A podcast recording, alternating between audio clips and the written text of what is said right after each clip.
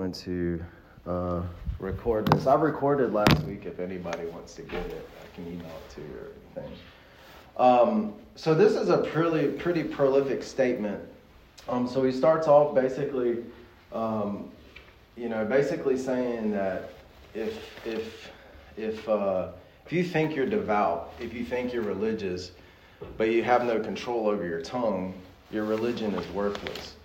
And he's going to go on a, he's going to talk about the tongue in a little bit and basically says, no, if, if you can control your tongue, you're perfect. So essentially, I think what we're going to see as we go through this passage here is he does a lot of what Paul does. There's a lot of uh, law and gospel in here because I think James forces us to, um, he forces us to realize that we, we're totally dependent upon Christ and his righteousness. And, uh, so we're going to see that. But one of the first questions I have here from that verse is what do the words we speak reveal about our faith? So he's saying if if if you say you're religious, um, you have to bridle your tongue. You know, you have to you have to control the words that you say. So what are what are the things that we speak? And there's biblical answers for this. What are the things that we speak reveal about our faith? Any, any ideas?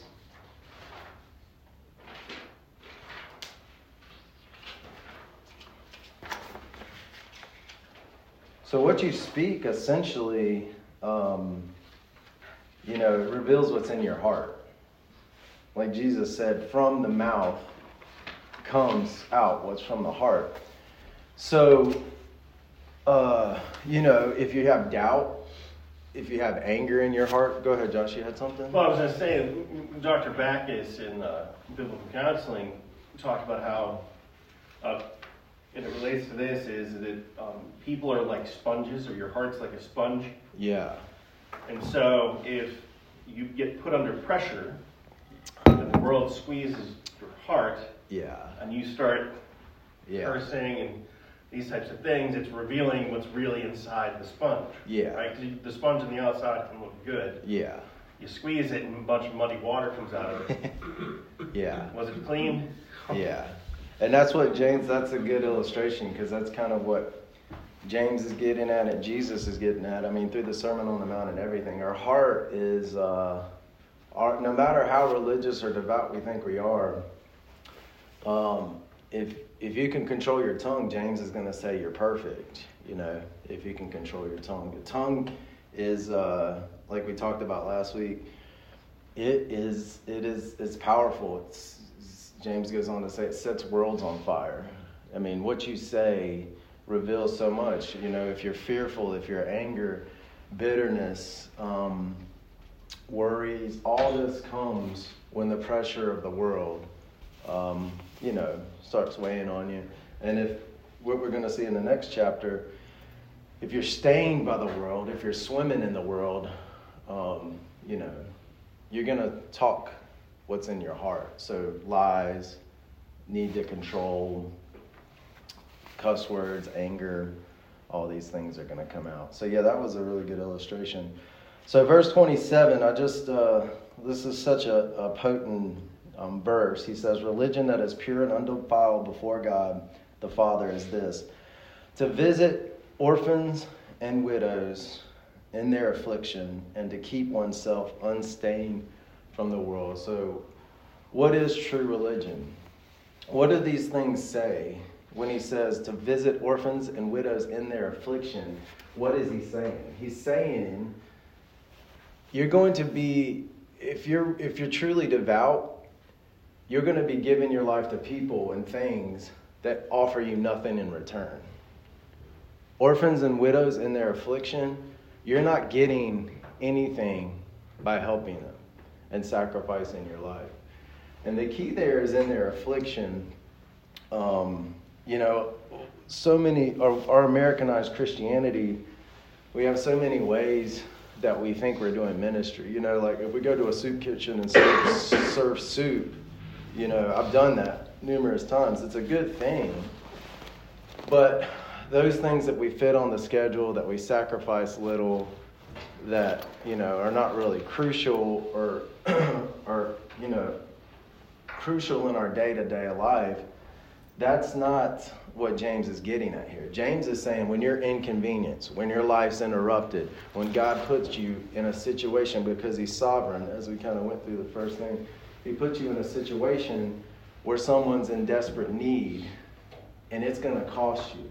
And it's going to cost you, and there's nothing on the paper, there's nothing in the ledger that you're going to get back if you're sacrificing your time and money for orphans and widows, you know. So that's what he's getting at. The Christian life is one of total um, self selflessness, and it's like Jesus said, loving your neighbor uh, as yourself and loving God with your whole heart. That's that's essentially what James is getting at when he when he finishes off there, and to keep oneself unstained from the world. And he's going to give some examples as we get into chapter two about that. Um, about that. So the the ways of the world that he's going to go into, you know, we're, we're going to talk about partiality. But what do, what do you think it means to be um, stained by the world? What are some what are some acute examples, and what are some that sometimes get a pass in the church? Because there's sins that get the stamp of approval in churches. a stamp of approval things like gossip. Yep, I've got a, I've got an illustration about that. I think I might, I might save it, but yeah, um, gossip uh, self sufficiency, you know, uh, idolizing money, control. Um, these things, we can look at so many churches, particularly less uh, historic or less reformed. If the person's a businessman, don't put him in charge of the church. You know, if the person is well to do, you know, he dresses nice, or, you know, they'll you know, he, he's get the he'll, he'll, he'll, he can take the reins at the church. You know, things like that. But gossip, some circles like ours, drunkenness, gluttony, you know, those things um, can be more acute. But to be stained from the world, James is about to get us give us um, a really good example in chapter two. But there's many ways, and I think the church now is not just stained. I think the church is just drenched in the world. I mean, the church is the church is basically bathing in the world in a lot of ways. In a lot of ways, it's our, our view of sin and understanding of sin is what James is about to attack here coming up. Is like we just we some things we accept, some things we go on rampages about, are completely uh, we'll go on crusades about. Meanwhile, we're totally rotting in another area, and James is about to just dismantle all that and say Look, you may be totally against abortion. You may be down at the clinic every day, but you're sitting here slandering your neighbor. You're sitting here withholding uh, help from a person that I've put in your life. So don't tell me that you're religious, devout, when you're rotting over here, is what he's going to get at. Yeah. Yeah, the other side of the coin of uh, being approved by lots of churches is there's no discipline even though they disapprove. Yeah. They don't do anything about it. Yeah. Yeah. Uh, yeah, there's a total. Um, yeah, that's that's and that that leads into cowardice. You know, there's a lot of sin there. I mean, cowardice, cowardiceness is listed in Revelation as one of the sins that is thrown into the lake of fire, you know. And people are scared. They're scared. They don't want to. Um, they don't want to offend powerful people, which is what James is about to get into. So let's we're we can talk. talk this is going to tie. Um, a lot of this is going to tie all together. Uh, so let's let's just continue in chapter two, just to get through. This is two two parts that we should be able to get through. Um, so I start off in verses um, 1 through 7 in chapter 2. My brothers, show no partiality as you hold the faith in our Lord Jesus Christ, the Lord of glory. For if a man wearing a gold ring and fine clothing comes into your assembly, and a poor man in shabby clothing also comes in, and you pay attention to the one who wears the fine clothing and say, You sit here at a good place, while you say to the poor man, You stand over there, or sit down at my feet. Have you not made distinctions among yourselves and become judges with evil thoughts? Listen, my beloved brothers, has not God chosen those who are poor in the world to be rich in faith and heirs of the kingdom, which he has promised to those who love him? But you have dishonored the poor man. Are not the rich the ones who oppress you and the ones who drag you into court? Are they not the ones who blaspheme the honorable name by which you were called? so we can kind of break this down. Um, the first part is um, you know, this beautiful phrase, my brother, show no partiality as you hold the faith in our Lord Jesus Christ, the Lord of glory. Because basically, what he's setting up here is um, how you treat others reflects God's glory. How you are going to be treating those people who come into your congregation, your assembly, reflects God's glory. The Lord of glory uh, is being displayed in the way that you treat others. And the examples he's given here is the sin of partiality. And so he says a man comes in, he's got a gold ring. Um, you know, I don't, I can't imagine what it was like back then. he might come in with like a robe, you know, like a silk robe, lots of gold, wealthy. Here it would be someone who dresses nice, well put together, you know, reflect, reflects money or something and you come in and you treat them, you welcome, you open up the doors, you say, Oh, welcome to our church, you give them the best seat in the house.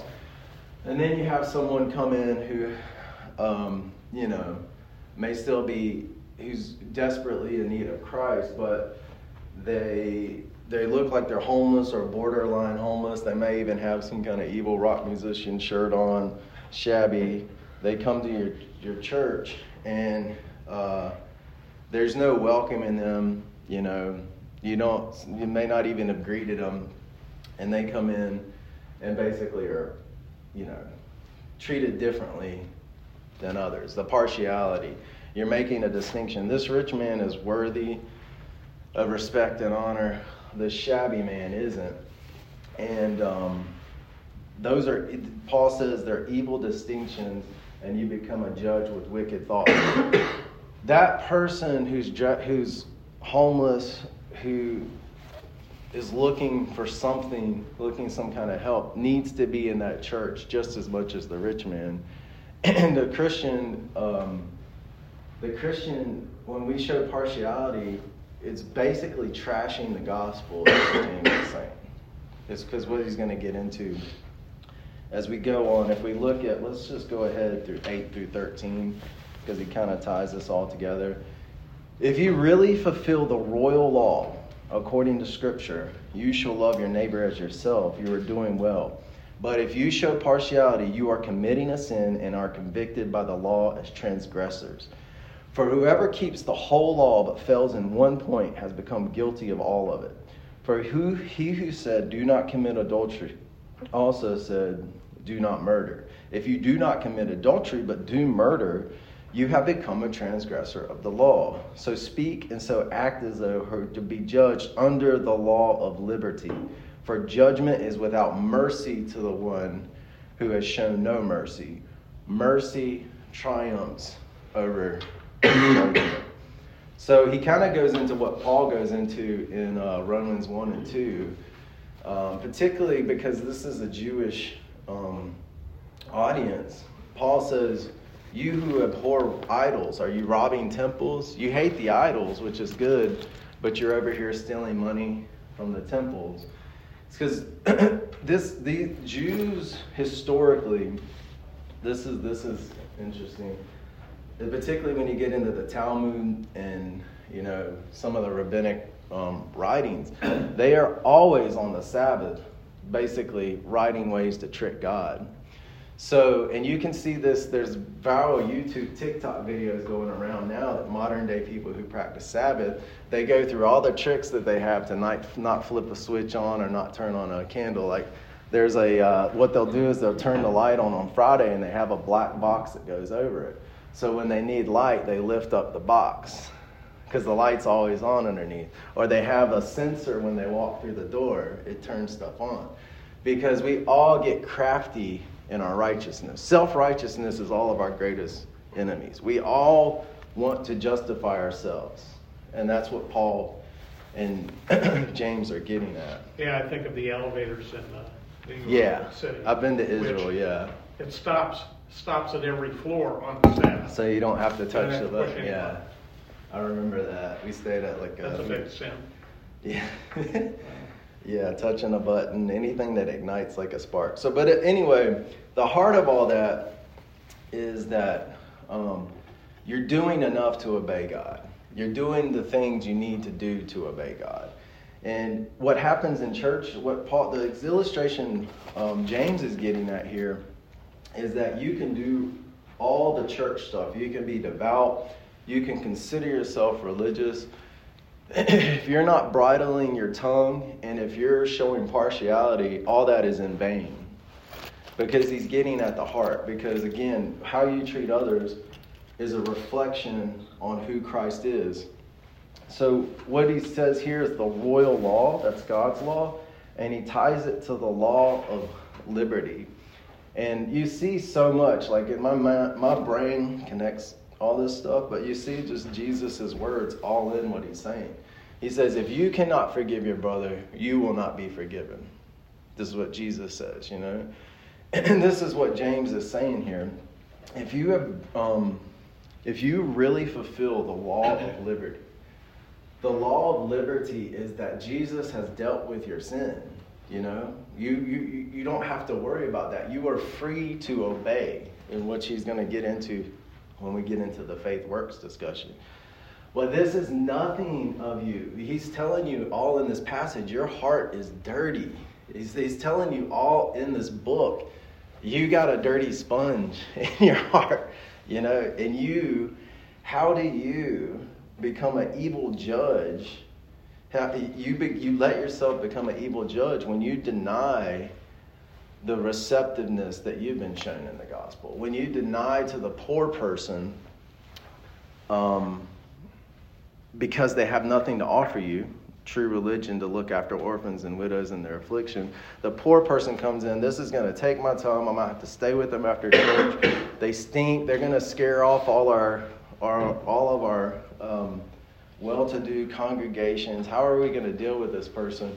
But that is that's nothing in light of what Jesus has done for us. Is essentially what James is saying. How are we filthy, undeserving of God's grace, going to deny a poor person, a poor brother or sister, the opportunity to receive um, Jesus? You know, did you want to say something, Josh? Well, I have a question. Yeah.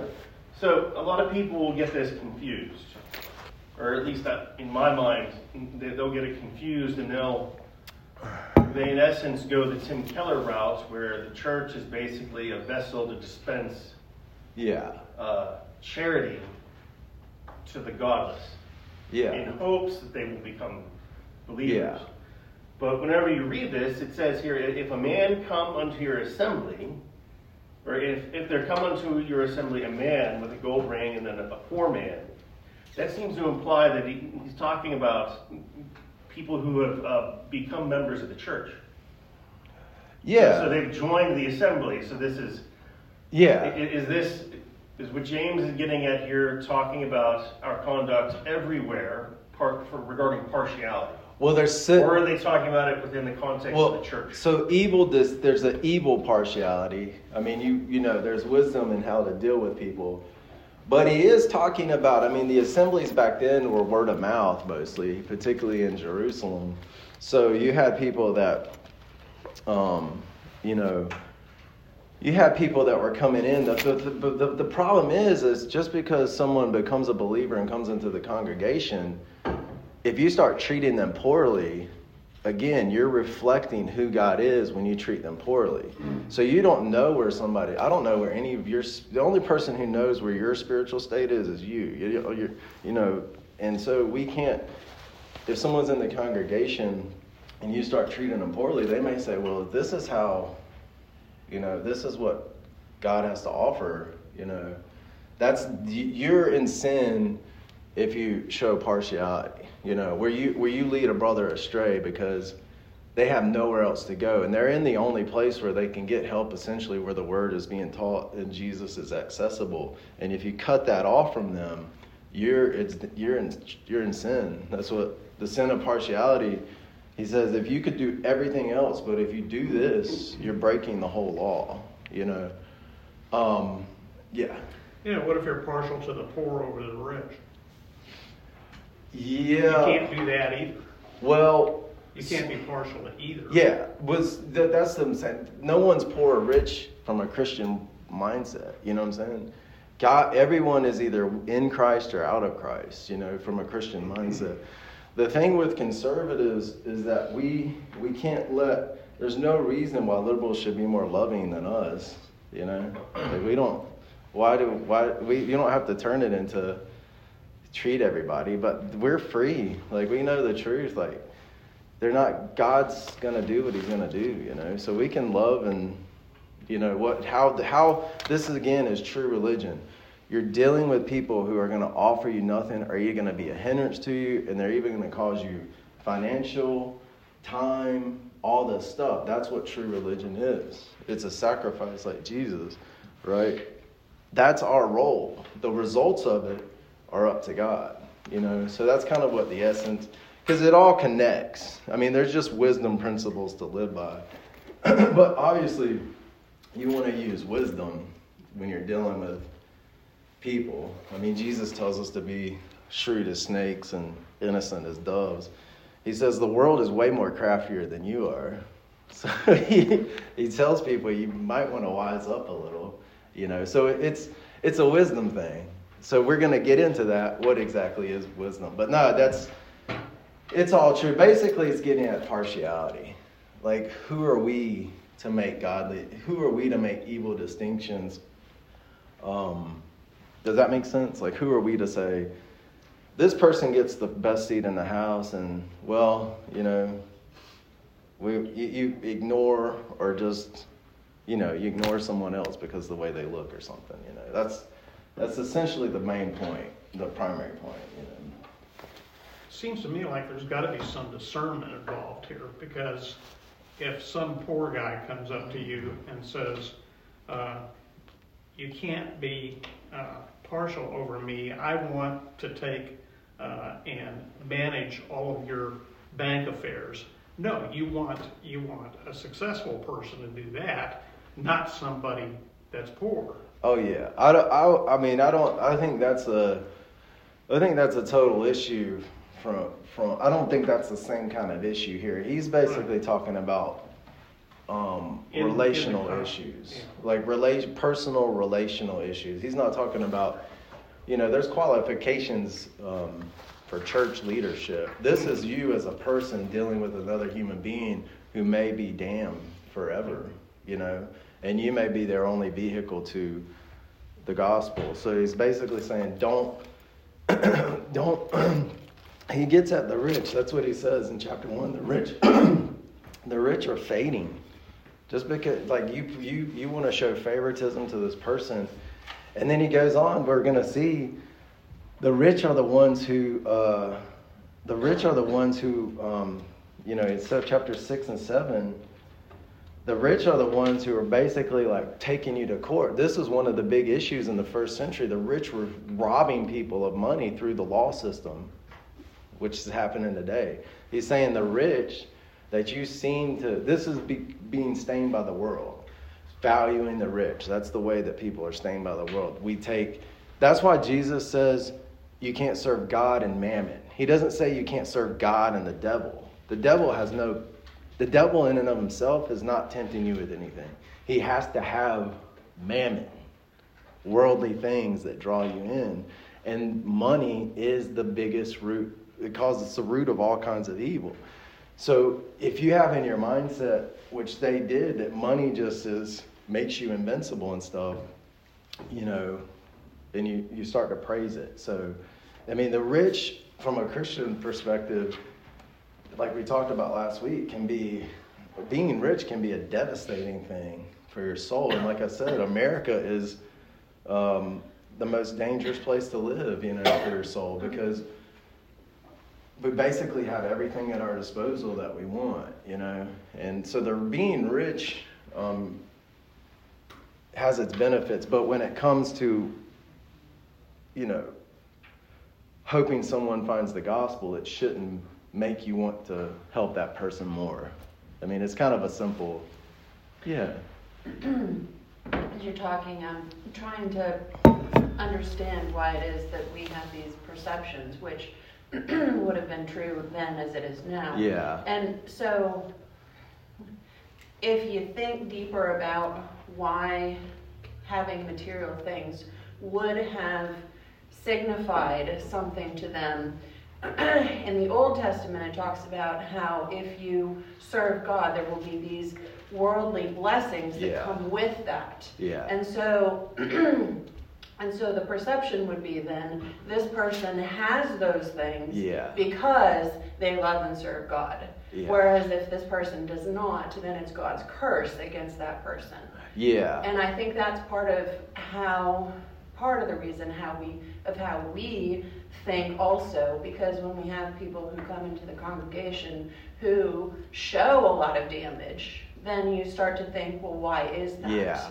Yeah. There's obvious sin that was in their lives. Yeah. That doesn't mean that we shouldn't work within them and try to help them, but there's probably something deeper going on.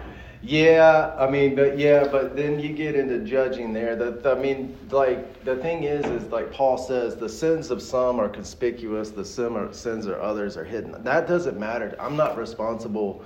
My responsibility is what the Lord calls me to do, and the outcome of it is not mine. So I'll give you an example, and this makes I've had liberals and conservatives cringe at this, but listen to my reasoning. So if I so I always teach my kids to keep try to keep a dollar or something on them because the scripture really gives no qualification. Jesus says if you see if someone asks you for something, give it. There's no qualification. So if we see someone, we walk someone and they have a sign, I try to keep a quarter, a dollar, or something, just to give them something to interact with them. But if I'm at a gas station and this person's obviously homeless and, and has a lot of issues, if he's not intoxicated or something, I know he's going to buy beer. I'll buy him a beer and a pack of cigarettes, right? And that seems counterintuitive, but the thing is, is that you have to. This is part of using wisdom because you have to understand this person is totally destroyed on a lot of levels in life. You saying, "Look, man, just be honest with me. Do you want a beer? Is a cigarettes? Is that what you're going for?" You go get it to him. You take that to him. If you can take the time, this is part of the true religion. If you can take the time just to reason with him, say, "Look, man, I don't know. You know, he may share some stuff with you. Um, I don't know where you're at in life. You know, I see what you know what's going on, and I understand. Beer may be the only comfort. Alcohol may be the only comfort in this guy's life. You know, and you being preachy and and trying to convert him right there, he's not going to listen to it.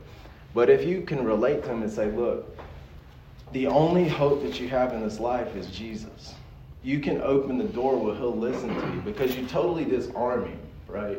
You totally disarm him and you treat him as a human being, you know?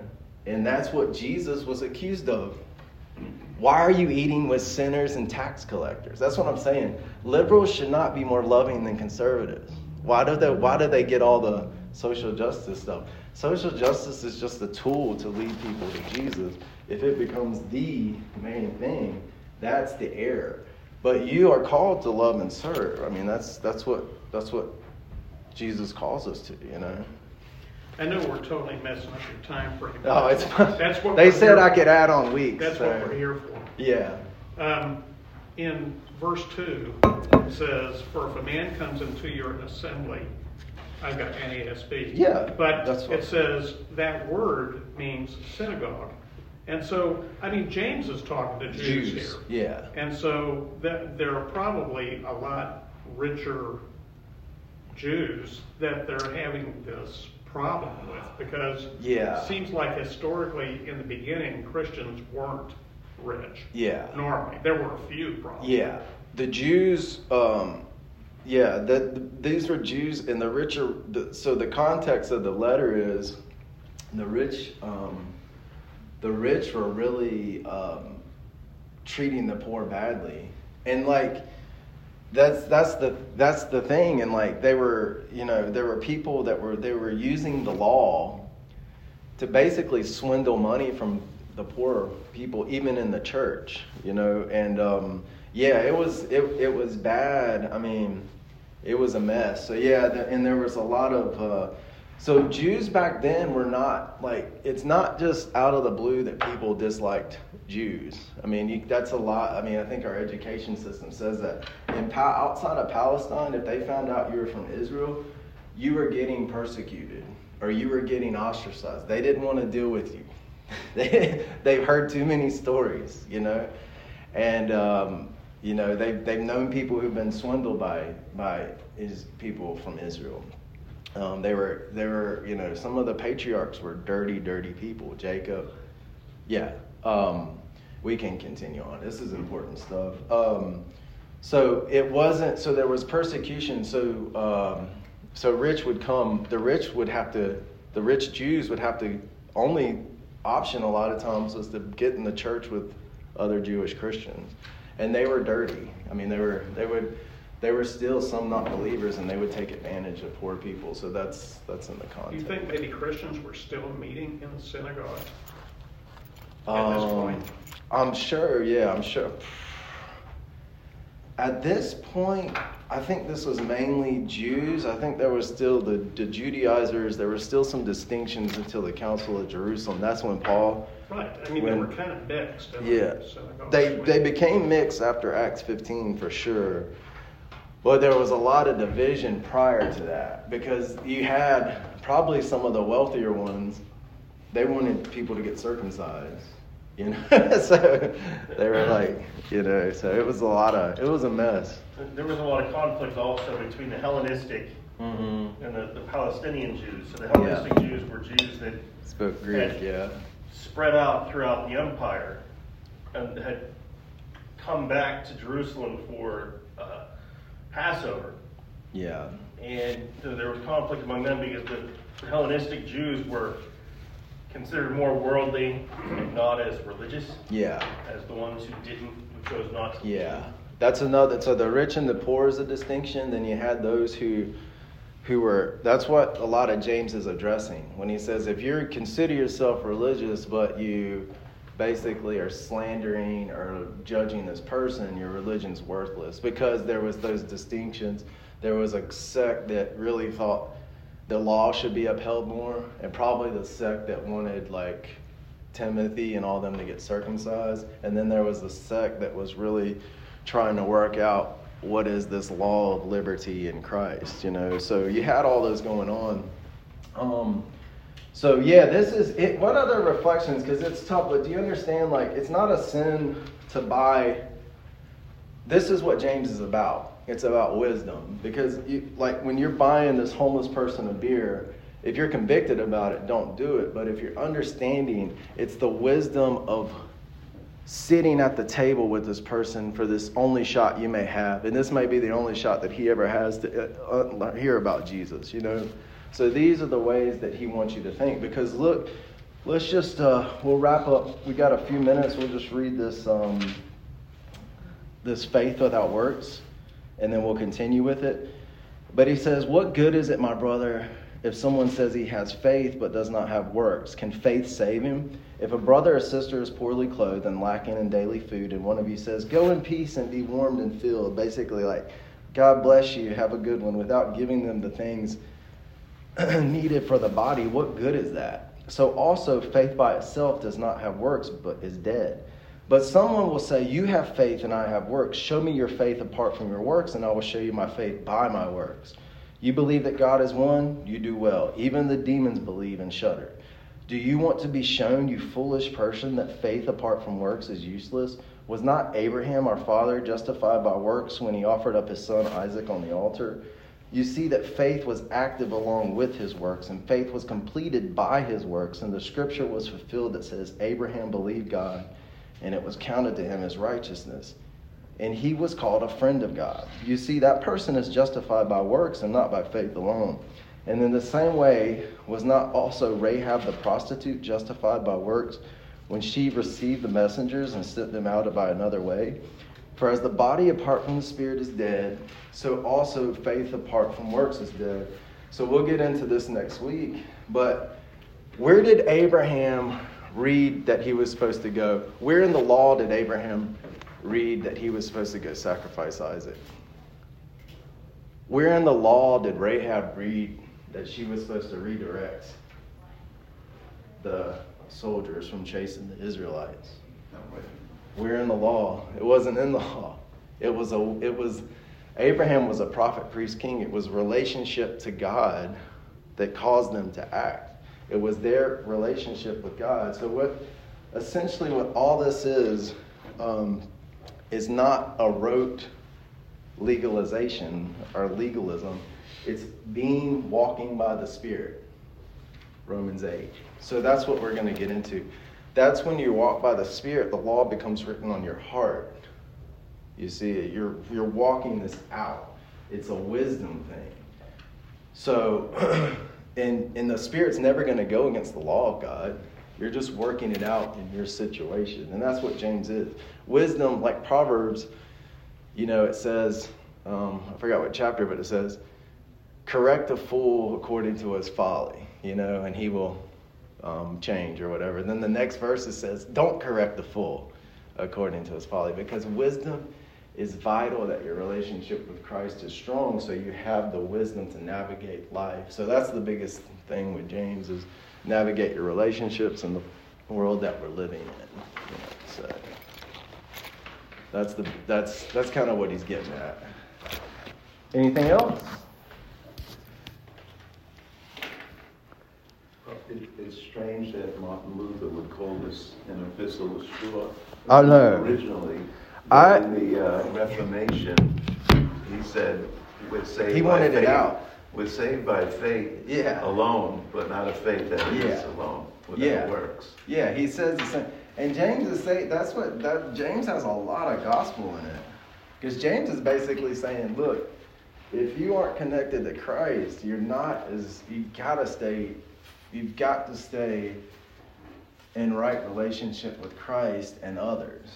And so in our Christian walk, that's why Jesus says if your brother has something against you, go settle it. Because if you have horizontal issues, you're going to have vertical issues with your relationship with God, you know?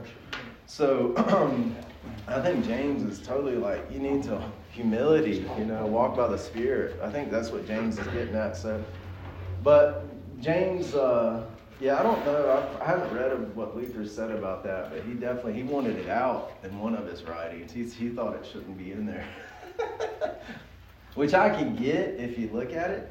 But James is just saying, you know, he's basically it's the other side of what Paul says in Romans five, because Paul uses that same example. Was was Abraham declared righteous before he was circumcised, or after? Not after, but before.